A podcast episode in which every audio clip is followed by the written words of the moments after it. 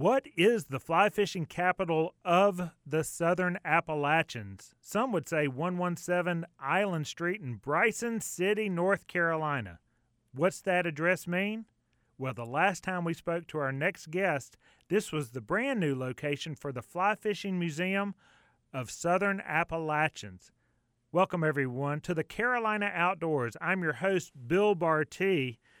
And since that time, a lot has happened. We're going to bring on the founder of the Fly Fishing Museum onto the program right now, Alen Baker. Alen, welcome back to the Carolina Outdoors.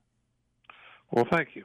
I'm glad to be back. Oh, it's always good to get you on here, especially when we're talking about the North Carolina mountains, especially when we're talking about Bryson City but now we're going to talk about this fly fishing museum. And Alen, a lot has happened since we last spoke. Uh, it was 2023 in the springtime. And, and since then, um, a new location has occurred. Talk to us about yes. that new location. We have reports that it's fantastic, but let let we're going to let you go into the exhibits and the uh, curation that is there uh, last year, and then we're going to find out what's happening there now. Okay. Well, let me step back one one little bit. Uh, last year we did, uh, you know, due to COVID, we had to put off the Hall of Fame uh, inductees, but we finally did that uh, last spring, and um, uh, recently uh, Swain County has a um, legislative declaration of being the uh, fly fishing capital of the South. So those two things have happened here recently. Wow, big um, deal. The um, the plan from uh, day one when we moved to Bryson City was to build a building appropriate for the museum, and uh, part of that uh, building process was to build um, a complementary uh, building with aquariums uh, that would draw families, so the families would come and see the fly fishing museum, and it would be much more than just fly fishermen coming. So um, in 2019, we finished the aquariums, and uh, that building uh, was up and running from that day forward with the um, um, Swain County uh, staffing uh, the aquariums, and uh, we've we've pretty much operated um, every day since. The um, the building for the fly fishing museum was completed last year, and we completed the move in May, and uh, everything is consolidated together and operated uh, by Swain County now. Now, Alen, the museum is self-guided, but talk to us. They're uh, operating the museum t- uh, through the history, through the exhibits there at the museum. Okay. Um, well, the um, it is self-guided, but there is uh, someone on staff available for questions.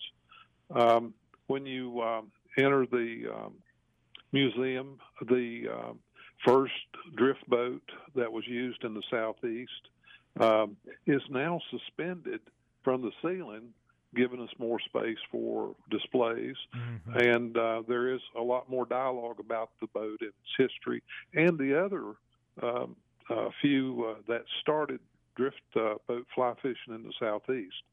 Um, one of the things we lost was the old porch at the other location where we had the rod exhibits on on a porch. Um, we needed to uh, get that a little more compact, so the rod exhibits are on the wall, mounted. Um, so a little less barnwood than we used to have. The um, the fly tying exhibit uh, table, all that is still in place.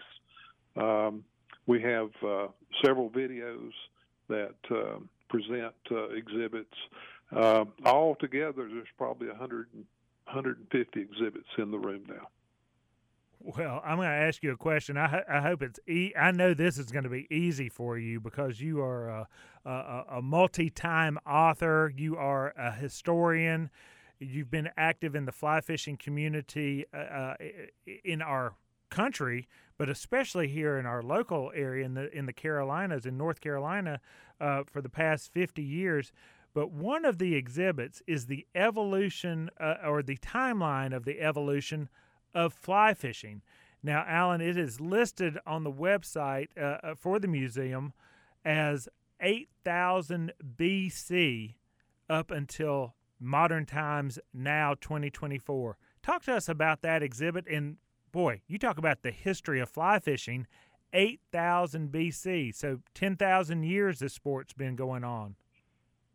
Well, there is um, uh, some evidence that uh, our uh, Native Americans uh, uh, put uh, deer skin on a um, a stone hook, actually, with a resin to um, be able to fool fish and, and to catch fish for subsistence back then. The original stone hooks uh, uh, date back to 8000 BC. We don't know when the time actually occurred that those things, that invention actually occurred. The uh, majority of our fly fishing history is um, uh, from around the turn turn of uh, the century. Uh, let's see, 200 AD, somewhere around there. Most fly fishing uh, history comes from that point, uh, documented by the Romans. And, you know, from a history standpoint, we either have archaeological evidence or uh, written evidence. And so most of fly fishing history is the written part from 200 AD. And a lot of the things in, in our museum for the southeast, um, it dates back to somewhere around 700 AD for the Cherokee that actually uh, tied flies. But um, most of that history is the last 150 years. Alen Baker is the voice you hear right there. He is the founder of the Fly Fishing Museum of the Southern Appalachian. And Alen, I wanted to ask you a, a, a little bit about the exhibits and where they come from. Are these uh, purchased or are they donated or are they on loan from the owners? Because it is a, a quite a few exhibits with uh, that, that go in depth. Where do these things come from? Um, almost, I would say 95% is donated items. Um, when we started, um, I, I, knew quite a few uh, fellow anglers that had their own little personal museums at home. yes. And um, we're able to get um, a lot of donations when we started, and systematically over time, they've come forward. Uh, we had a, a, large donation of bamboo rods a few years ago, and um, that has uh, served the museum really well in terms of being able to get the, the history of rods, plow rods.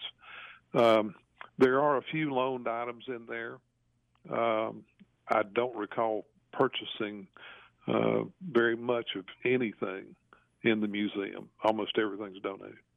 When we're talking about the regionality of the of the Southern Appalachians, how does this compare? You know, the Northeast gets uh, obviously a lot of credit there, in the uh, uh, New England, New York area, uh, or a lot of uh, history there as well in modern times, and of course uh, out west, whether you're talking about Colorado, Montana, uh, New Mexico, Utah, all the way to California, uh, and more.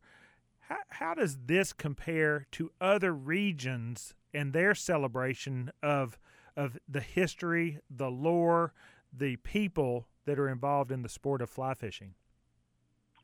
Well, uh, when I started, uh, I consulted with the um, uh, curator of the Catskill Fly Fish Museum. Yes, and the mm-hmm. curator of the uh, uh, Federation Fly Fishers Museum in Livingston, Montana. Um, we're very, very similar in the composition of the museum. Uh, our geographical area is from the so-called Mason-Dixon line south, uh, including all you know the, all the Appalachians. Uh, we have by exhibit uh, pretty much stayed on that uh, uh, boundary, except for a few what we call special exhibits. Uh, there are uh, some things from the Ozarks because it wasn't represented in any of the museums, and I am doing a little consulting right now with some others that want to do a Western fly fishing museum, and that may occur sometime in the future. Wow. Well, you've had a great. This is the third location. If you're just joining us here on the Carolina Outdoors, we're talking to Alen Baker, founder of the Southern of the Fly Fishing Museum of the Southern Appalachians. And Alen, with your permission, I'm going to switch gear. Uh, switch gears. We're going to come back to the museum, but uh, we're going to talk a little bit about you because you are the founder. It's really remarkable uh, uh what you have undertaken since your retirement um, from Duke Energy after 30 plus years there. But before you retired, uh, you helped do something here in regards to conservation. Uh, the Trout Unlimited banquet, the uh, Friends of Rocky River, is upcoming, Alen, which you were one of the founding members of, and you're going to be recognized at that event uh, in their own Hall of Fame. Talk to us about your career in conservation locally and how that has kind of evolved locally with, with not just fly fishing, but just cold water conservation in general um, over the past 40 years or so. Um, we, with uh, Joe Hedrick and John Benbow and others, uh, we started the Rocky River chapter in 1981. It was a resurrection of the old Charlotte chapter that had uh, uh, pretty much dissolved in the past before that.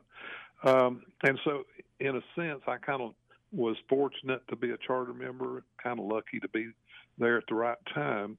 But it, it certainly put me in a direction of doing conservation work. And I served as the third president. Uh, I served state council.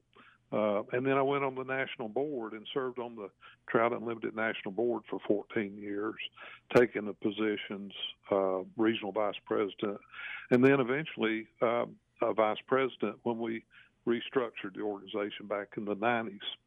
Uh, since then, uh, I've stayed uh, pretty much involved with Rocky River. Uh, in more recent times, I teach fly tying, uh, but I did do one book on the history of the chapter, uh, so so everyone would know how we got started and, and what a good chapter it's been.